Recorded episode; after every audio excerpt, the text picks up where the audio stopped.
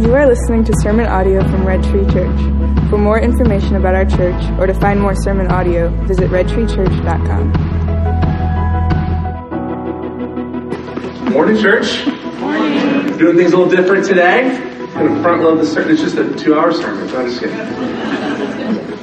One song is all we had time for. Uh, no, we're, we're going to do things a little backwards today. We're going to start out in the Word, and then we're going to end out our time um, in worship and response. A little, little kind of backwards to how we normally do it, but I think it'll be good for us. So, I am so excited to get into this text this morning. We are continuing our study of Mark.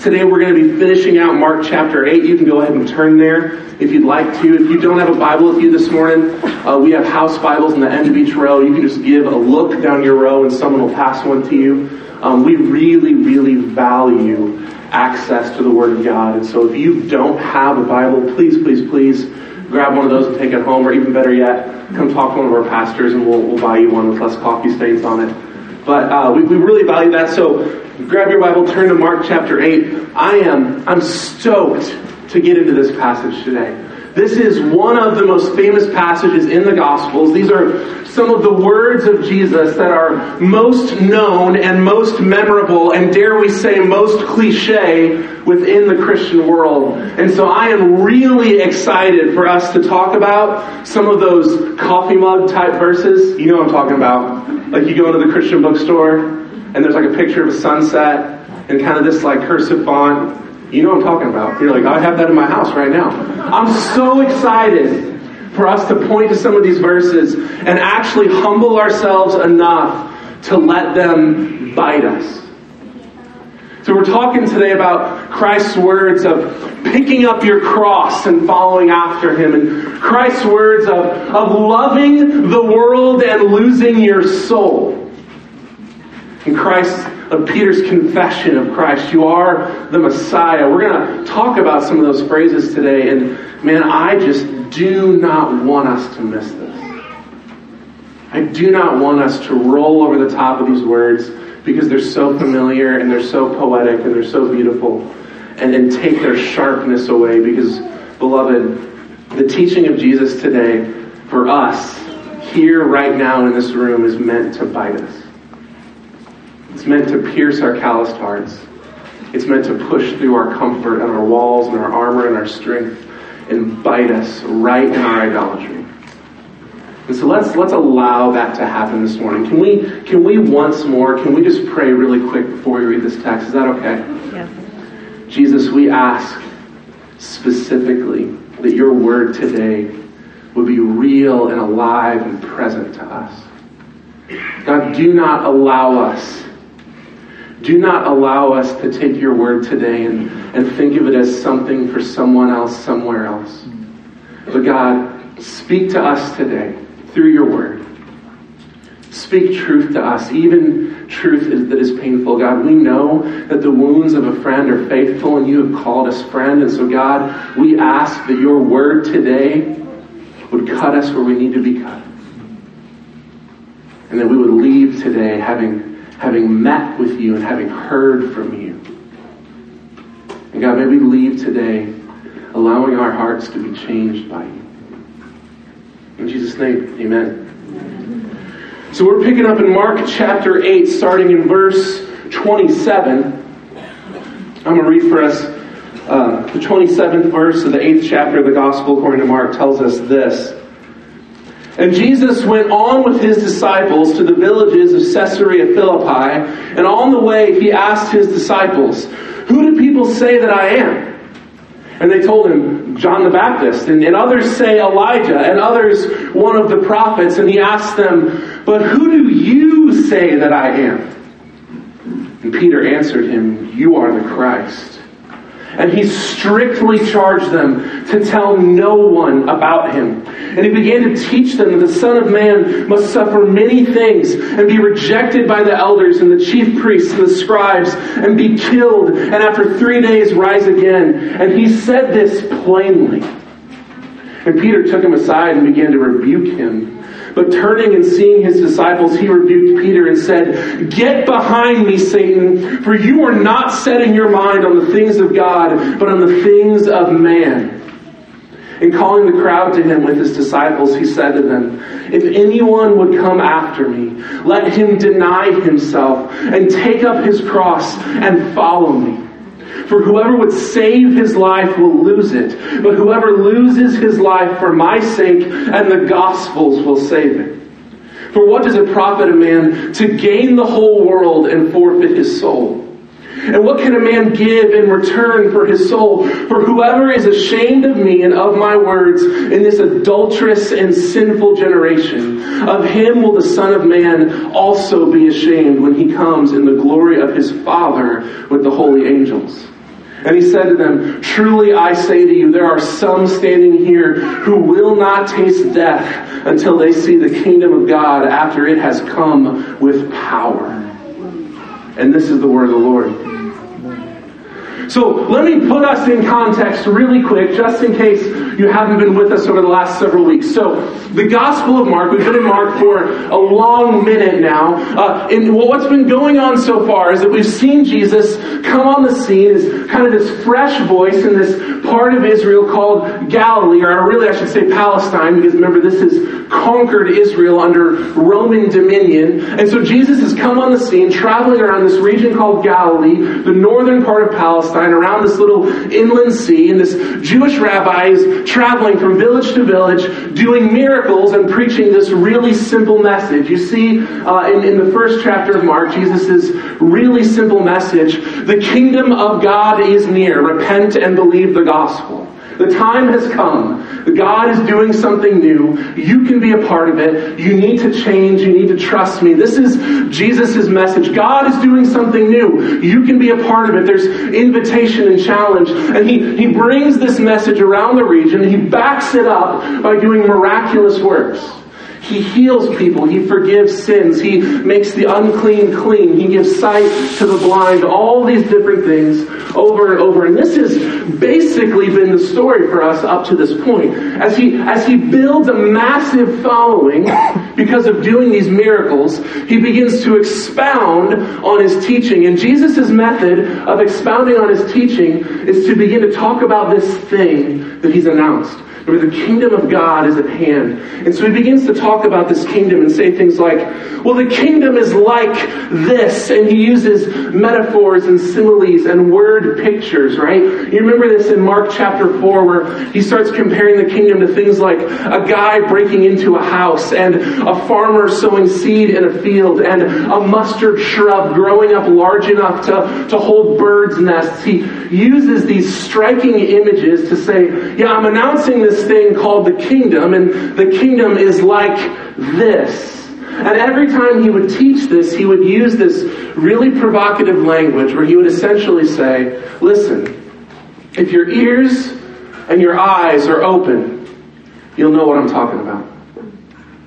Which is really kind of a bummer if you're the guy standing there going, Now, I do not get that mustard seed thing. And Jesus is like, Well, I don't know what to tell you, man. Open eyes, open ears. And you're just like, okay, all right. But that, that's, that's what happens. Jesus, he teaches in this mysterious way. And actually, specifically, he tells his disciples, I'm doing this on purpose.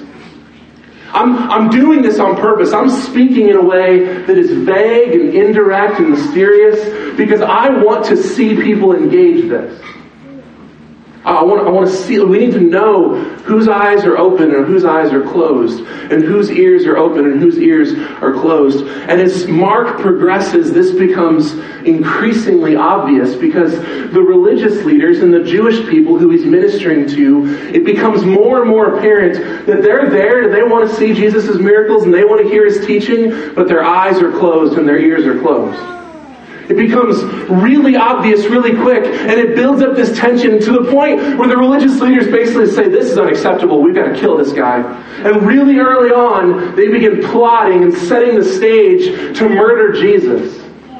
And then we see that Jesus, his own disciples, he's, he's taking them aside and explaining this teaching and giving context to this kingdom work he's doing and these miracles. And yet, even they have closed eyes and closed ears. And as Jesus does amazing things like calming storms and, and, and, and raising and bringing sight back to the blind and uh, freeing a demoniac from a legion of demons, as Jesus does these things, they look at him and just go, man, I don't get this. Who is this? What is this guy's deal? It, it terrifies them. Rather than drawing them to the truth of Jesus' messiahship and Jesus' divinity, it terrifies them. And, and then we see, and this has been the last section we've been in, where Jesus breaks from his normal pattern and begins ministering and serving and loving Gentiles. He steps outside of the Jewish area and he goes to places like Tyre and Sidon and Decapolis. And there he meets people who are eager to hear his word. He meets people who, who give up their time and, their, and, and all of a sudden the mob changes from, man, these people don't really know what's going on and they're just kind of selfish and, and Jesus is loving and serving them, but they don't really get it to, oh, Jesus loves these people. And he's connecting with them and, and these people are thirsty for the kingdom. And you see this strange image where the people who were closest to God, who had most access to his revelation and his truth, somehow they're the ones with closed eyes and closed ears. And the people who are farthest from God are the people with open eyes and open ears. What a strange image Mark has given us. And, and we see Jesus, I love this part because this is, this is just Mark. With Jesus, Mark reminds us of two specific miracles of Jesus while he's ministering to the to the uh, Gentiles, where he takes a deaf man and he opens his ears so that he can hear, and he takes a blind man and he opens his eyes so that he can see. Right, like directly connecting back to this imagery. There's this idea that man, something happens.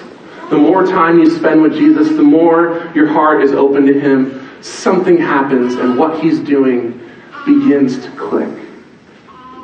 And that all kind of comes together in our passage today. They take one more journey to one more Gentile region. They head up to Caesarea Philippi. Actually, I think I have a map to show you guys that's a little more readable. Do we have it? Is there a picture of it? I'm not going to call out Drew by name because he already got called out once by name today. Oh, dang it, sorry. so what you can see here, this is way too tiny, I'm sorry. Uh, on the top of the map, you see that little bitty inland sea, that's the Sea of Galilee, and Jesus' ministry has been mostly in that region. Caesarea Philippi is that little dot almost all the way at the top there. And so Jesus is heading up there to this place called Caesarea Philippi, which is kind of the capital of, of um, one of, so Palestine was, in, at the time of Jesus' birth, was ruled by one King Herod, and after that King Herod died, to give you the really short version, uh, his kids were kind of terrible, and so rather than letting one of them rule the whole kingdom, they divided it up and like, you can handle you can handle this, but just like a smaller version. And so uh, this top section is the, the section given to Herod's son Philip right? Philip the Tetrarch, you'll see him called in the New Testament. So that's the section he rules, and Caesarea Philippi is kind of his capital city. And not to get too far down the rabbit hole, but traditionally speaking, this is a city that Jewish people don't have a lot of fondness for. This is a very Gentile region, and there's a bunch of stuff going into that. But really, at this point, can we just say, is anyone actually surprised by that? I mean, I feel like that's kind of the recurring theme is the Jews don't like people. At least in this setting, it's, it's kind of strange. Basically, like every city outside their region, they're like, we have bad beef with them, we don't like them, we have a history with them. It kind of reminds me of American suburbanites, but uh, I don't know what. Uh, but the connection is there. So, Jesus is heading up to this region. While he's on the road heading to this city, he asks his followers this question, right? Hey, who do people say that I am? Now, there's some strangeness socially to that that I don't I don't want to spend too much time here, but it is important to know that traditionally rabbis did not ask their students specific questions. They didn't initiate questions. Instead, they would wait for the disciples to ask questions and they would respond with further digging questions. But Jesus opens the discussion with this question Hey, what do people say about me? Who do people say that I am? And, and really quick, I just want to say this like, Jesus is a different kind of rabbi. And so he doesn't, he doesn't choose to follow those rules. He chooses to engage his disciples in the way their hearts actually need that morning. And so he says, Hey, who do people say that I am? And they give these kind of standard answers we've already heard. Well, some say you're Elijah resurrected, and some say you're John the Baptist, and some say you're one of the new prophets. And you can kind of imagine Jesus going, Yeah, yeah, that's cool. But what about you guys? Who do you think I am? Now, this is, I love this, right? Because he, he opens the discussion in a way that's really accessible, but then he just zeroes it in. What about you guys? Who do you think I am? He doesn't leave them the option of just sitting terrified in the boat going, Who is this? anymore. No, Jesus pushes his disciples and he says, Who do you think I am? Tell me. You've been with me now, you've seen me, you've heard me teach, you've sat with me while I've explained things, you have seen this ministry from the beginning till now. Who do you think I am? And Peter responds for the whole group. You are the Christ. You are the Messiah. You are the chosen, anointed one of God. That's what that word means. The anointed one, the chosen one. You are God's man for his people. Hmm. Peter says, You are the Christ. And what I love about this is that Jesus is like, cool, just checking, don't tell anyone. And then he starts teaching them about what that means. There's something so interesting about this that when Peter makes this confession, when, when Peter lets Jesus know, hey, we're on the same page, we know who you are. We know who you are. Jesus flips a switch and he begins to speak to them plainly.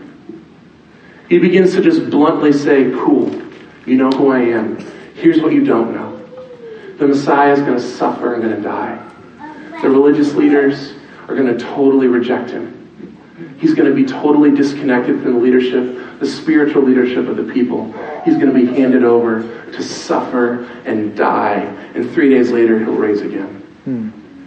Now, I think for a lot of us, maybe, maybe we've heard this sort of thing taught on before, but at an initial reading, especially from our perspective as post cross Christians, right, Peter's response is so strange. Right? Like Jesus says, Hey, do you know who I am? And Peter's like, Yes, you're you're the Messiah. And Jesus is like, That's awesome. This is what the Messiah does. And Peter pulls him aside and begins to rebuke him. Now, it's I, I don't want to overemphasize this, but the word Mark chooses to use here for rebuke is the same word that Jesus uses when he rebukes demons. So this isn't like a lighthearted, like, hey, Jesus, could you explain that to me? This is Peter pulling Jesus aside and being like, what the heck are you saying? That is not how that works. You can't say that to them. This is Peter exerting authority over Jesus. And I love the scene, right? Because remember, they're walking. They're literally walking down the road. And as Peter is just ripping into Jesus, Jesus looks back and sees the other disciples and is like, all right, we're going to take care of this real quick. Get behind me, Satan. Strong words, right? Get behind me, Satan. Your mind is set on the things of this world and not the things of God. It's a really intense way of saying, you have no clue what you're talking about, so step down. Right?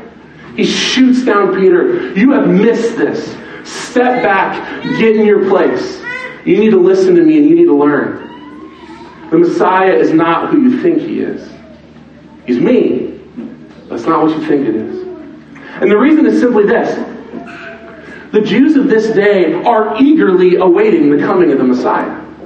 The, the scriptures have been talking about the coming of God's anointed one for hundreds of years. And this idea of God anointing a special person to raise up and lead his people to freedom is, is built into the scriptures from, from the very beginning. Over and over and over, we see God appointing leaders as, as anointed, set apart, chosen leaders to free God's people from oppression. The entire book of Judges is basically how to not be the Messiah. Uh, but, but it's over and over and over examples of God's people being oppressed and God anointing and choosing a specific person to bring freedom to God's people. And we see that throughout the entire Old Testament. And so God's people now enslaved in their own land, living essentially as serfs, starving and, and longing for freedom and longing for independence.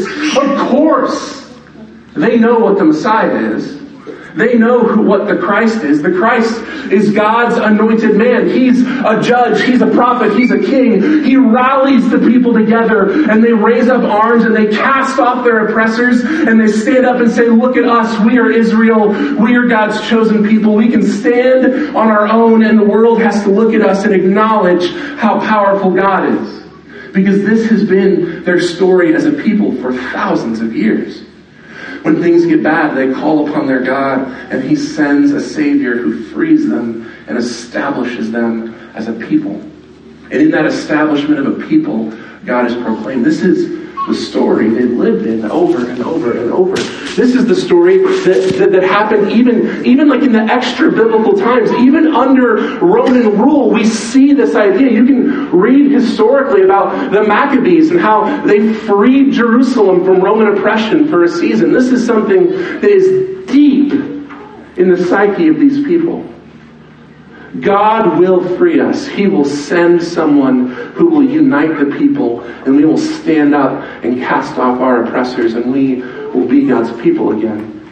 And so, when Peter says this to Christ, when he, when he confesses this to Jesus, you're the Christ, you're the Messiah, you can feel the electricity go through the crowd. Just, God's doing it. God's God's bringing his kingdom. He's, he's going to free us. He's going to break the oppression. We're, we're going to stand on our own again. And Jesus immediately just says, okay, you're right, but you're wrong. The, the Messiah, the Son of Man, God's anointed one, he won't unify God's people. He'll be rejected by the spiritual leaders. He won't draw all the elders and all the chiefs and everyone together. He'll divide them and they'll reject him. And they'll beat him and humiliate him and kill him. Three days later, he'll raise from the dead. So when you think about Peter's rebuke of Jesus, it makes total sense.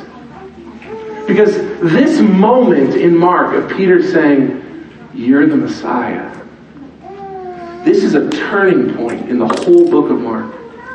This is this is like a transatlantic shift in the tone of the book. Up until this point, Jesus has been saying over and over and over, Who has eyes to see? Who has ears to hear? And here, for the first time, we see Peter with eyes to see. You're the, you're the Christ, you're the Messiah. And everything switches in the pace, the setting, the tone, the purpose. They know, they can see. But what they see is not actually right. So look back, I love this that, that Mark sets it up this way. This story immediately previous to us when Jesus heals a blind man. What I think is so interesting about that story, first off, is Jesus spits in a guy's eyeballs, which is super gross. But second off, Jesus heals a guy in two stages. You know, you ever notice that? You ever read that story and you're like, Jesus, you're Jesus. You could have just healed him. Why the extra steps? Because he heals the guy, he goes, Do you see anything? And the guy goes, Yeah, I can see, but everyone looks like trees walking around. Everyone's not trees, are they? And Jesus is like, No, no, no. And then he heals them all the way, and then he can see clearly. So what we see here is that the disciples' eyes are open. You are the Messiah. You are the Christ. But they see him as a tree walking around. Their eyes are open, but the vision isn't clear. And so Jesus comes and begins this clarifying teaching. Now let me let me help you see with clarity what you now see in fuzziness. And they do not like it. They push back on it. I don't want that. That's not right. That's not what we've been taught. That's not what we've heard in our in our stories in our church. Our entire that can't possibly be right. And Jesus says, "Shut up and sit down. You need to hear this. This is the truth." and then he says these really strong words. You're not thinking about things the way God thinks about things. You're thinking about things the way man thinks about things. You're stuck in this world. Your vision is limited. It's here. But God is doing something eternal. And so then he says, if you want to follow me, pick up your cross. Follow after me. Give up your life. Give up this world so you can gain your soul. Be, do not be ashamed of me and this messiahship that I bring, but proudly embrace it. This is the message Jesus gives here. You want to follow me? You want to, you want to be part of this historical group of people that follows after the Christ? Cool. Here's what it's going to look like I'm going to divide our people, I'm going to be humiliated and unjustly killed. So if you want to be a part of that, go ahead and pick up your cross. We can go there together. This is what Jesus teaches them. You want to follow after me? You're ready to die. And, and again, I want to push on this. This, this phrase where Jesus says, pick up your cross daily and follow after me. As, as Christians on the other side of the cross, as Christians with thousands of years of history with religious imagery, that's such a beautiful phrase. Right? Like we think of crosses and we think of decorative things hanging on the wall and jewelry that baseball players wear. And we, we, we think of tattoos, right? Like we think of art. But that's not what this means. These people have no concept of what Jesus is talking about right now. When he says this, he's talking about being brutally tortured and murdered by their oppressors. Here's, I, I, I, want, to put it this way, guys. Their understanding of the Messiah is you will be strong and you will help us be strong, and we will cast off our oppressors, and we will stand up in our strength, and that will show how good God is. We will win against the bad guys. And Jesus says, actually, to follow after me is to let the bad guys win and to experience the worst they have to offer and to just receive that. Because in that, is what actual victory is. That's so backwards.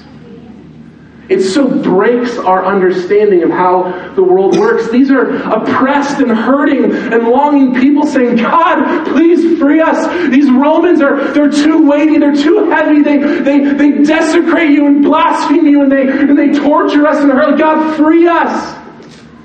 And Jesus says, I am him. I am the chosen one. I'm the Messiah, here to free you. Here's how I'm going to do it. They're going to brutally murder and kill me just like they've been doing to you. What? What does that even mean?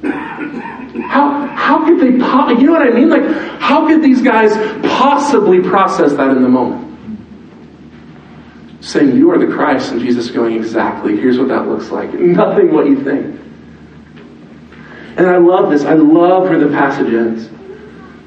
Truly I say to you, there are some standing here today who will not taste death until they see the kingdom of God after it has come with power. It's funny because a lot of people have held on to this passage and a couple like it and said, oh, Jesus thought he would return in the disciples' lifetime. Hmm. That, that's, and, and the early church, by the way, did think that. They did think that Christ's return would be really, really imminent. But that's not at all what Jesus is saying here. What Jesus is saying here is you are longing, you are longing for God's kingdom to come with power and swords and chariots and defeat an army. Here's what I'm going to tell you. We're going to lose. We're going to lose miserably. And I'm going to be publicly, unjustly beaten and murdered and killed. But in that, you will see the kingdom come in power hmm. you will see the power of the kingdom in what looks like defeat, in what looks like loss, and what looks like death. You will see the kingdom come in power. And beloved, we know what happens.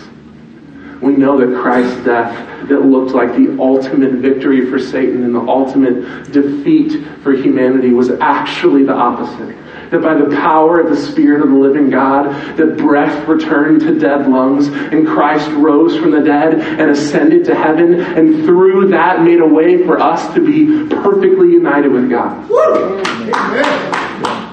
We know that Christ in his power defeated death, defeated sin, defeated the curse, and that what looked like loss was ultimate victory. Yeah. We know that. They saw the kingdom come in power because they saw Christ raised from the dead. They saw Christ standing with the effects of the curse, putting their full strength and weight against him, and it brushing off of him because it had no power against him. This is the power of the kingdom. Not some army defeating some other army so some country can feel good about itself, but human beings freed from the tyranny of death and curse. Come on. This is our Jesus. And this is what he has promised us. He's made a way from death to life. He's made a way for the kingdom of this world to be destroyed for, for the curse to be broken, for death to lose its sting, for sin to lose its ability to separate. He's made a way for, for people disconnected from their Creator and suffering and running out of energy and dying and fading away to be reconnected to their source of life, their Creator, and experience eternal bliss and connection and intimacy with Him. This is the power of the kingdom. And so in that, Christ invites his disciples go ahead, pick up your cross, follow after me. Let's go do this. It'll be worth it. And I love this line because ultimately, what the heck is this world? Are you ashamed of the cross? You don't want to go suffer and die? What do you gain? Dust and robes and sin and sickness? That's what you want to win? No. Take up your cross. Come with me. And in death, let's find victory. In, in loss, let's find gain. In, in suffering, let's find life. This is the promise of our Jesus. Imagine this promise given to the hurt and huddled and persecuted church that Mark was written to. These Christians suffering under Nero's persecution. I don't want to be too graphic, but, but the things that were done to Christians and in the 60s and the 70s, of the first century, were atrocious. Literally, secular historians marked them because they were so atrocious, they were shocking, even in that day. Nero famously wrapped Christians in clothes filled with wax and alcohol and then tied them to stakes and lit them on fire to light his garden parties. And that was amongst the lighter things he chose to do to believers. To that church, the church in Rome who, was, who saw Peter crucified upside down in front of his dead family and saw Paul beheaded, who saw countless deacons and pastors and leaders tortured to death and fed to wild beasts. To that church, Mark says, in death and suffering there is life and victory. So take up your cross and follow after Christ. Do not be ashamed of him because you may forfeit your this world, but you will gain your soul. Come on. We can, we can feel the hope that this preaches to that church. Amen? Amen. My question is this, and this is where we're going to kind of end out our time today. What the heck does that say to us? What does it mean 2018 in America to pick up your cross and follow after Christ. Because the reality is, you're not going to leave this building and publicly proclaim your faith and give yourself up to Christ and have police officers come and kill you and nail you to a tree and publicly execute you. It's not the culture we live in. We live in a culture that values religious freedom. And so we're in this room celebrating, and we have a website that people can Google it. So, what does it mean? What does it mean to pick up your cross and follow after Christ in the richest, most wealthy, most comfortable, most religiously protected people in human history? Hmm. What does that actually mean? Surely it means setting aside our comfort for the advancement of the gospel. Surely it means joyfully giving up social standing and sacrificing comforts and, and aspects of the American dream and worships of wealth and retirement accounts and, and comforts for the sake of others. Surely it means that.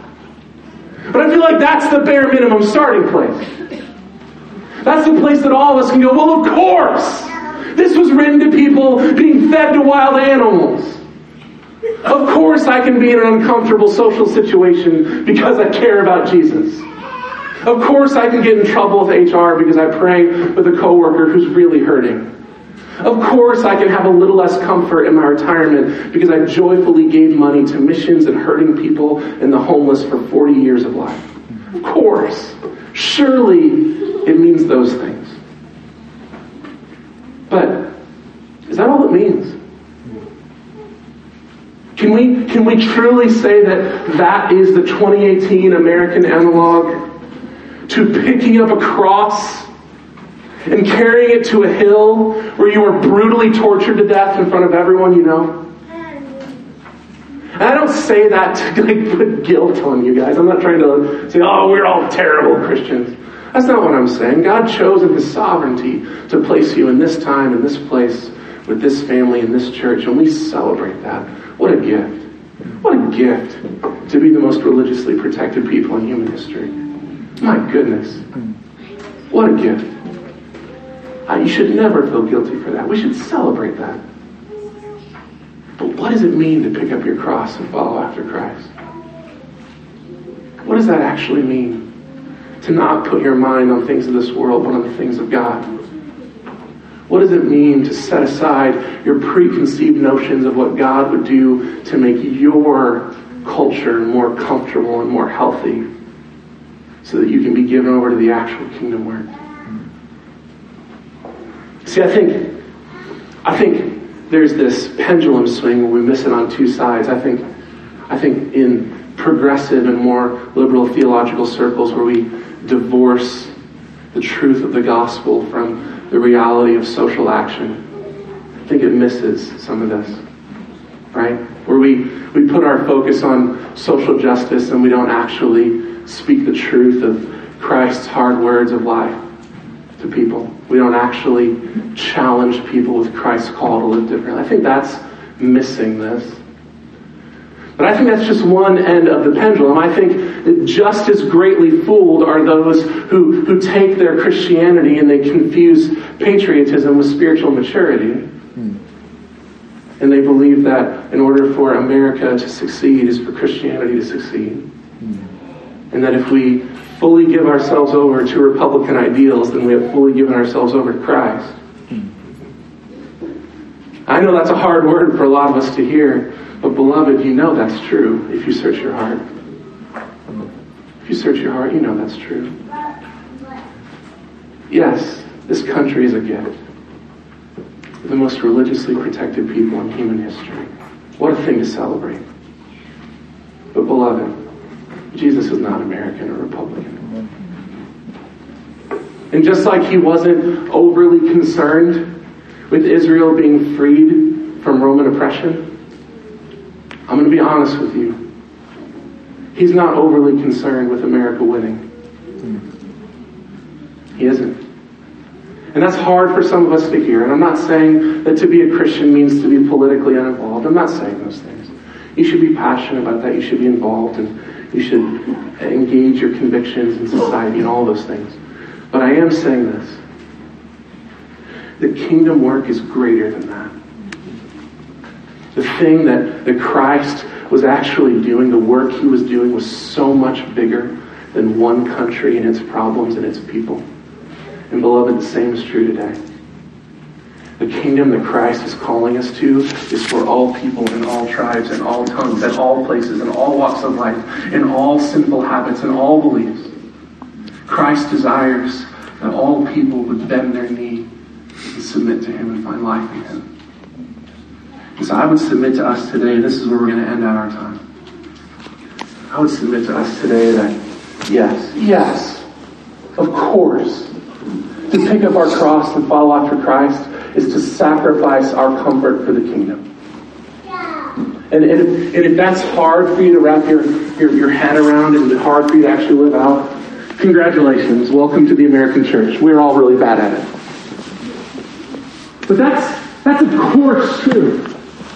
Yes, we should freely give of our resources, and we should live simpler lives that, that don't have as many toys and as many comforts as the other people around us because we have, we have given preference to our money to kingdom eternal things. Yes, Absolutely.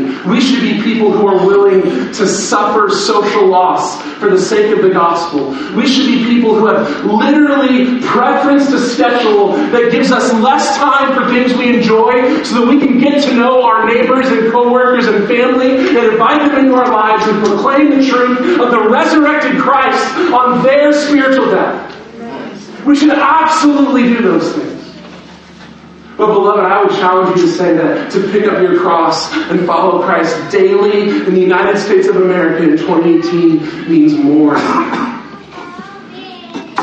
It means actually putting yourself out there with people you disagree with, people that make you uncomfortable. It means engaging the world around us with the love of Christ. It means seeking out people that you know you disagree with. It means opening up your home to people that make your home a messy place. And I mean that physically and emotionally. It means opening yourself up to hurt and loss it means prioritizing this family that God has created in such a way that when people leave or move or go to different churches or stab you in the back, it actually hurts you because you've given yourself over to those people and you love them like Christ does. It means getting to know your neighbors who vote differently than you, live differently than you, have different sexual ethics than you, and have different opinions on the sanctity of human life than you and loving them. Loving them in in their boldness and their sin and their hurt. Because you are just as in need of Christ as they are. Thank you for listening to this sermon from Red Tree Church. Visit redtreechurch.com for more information.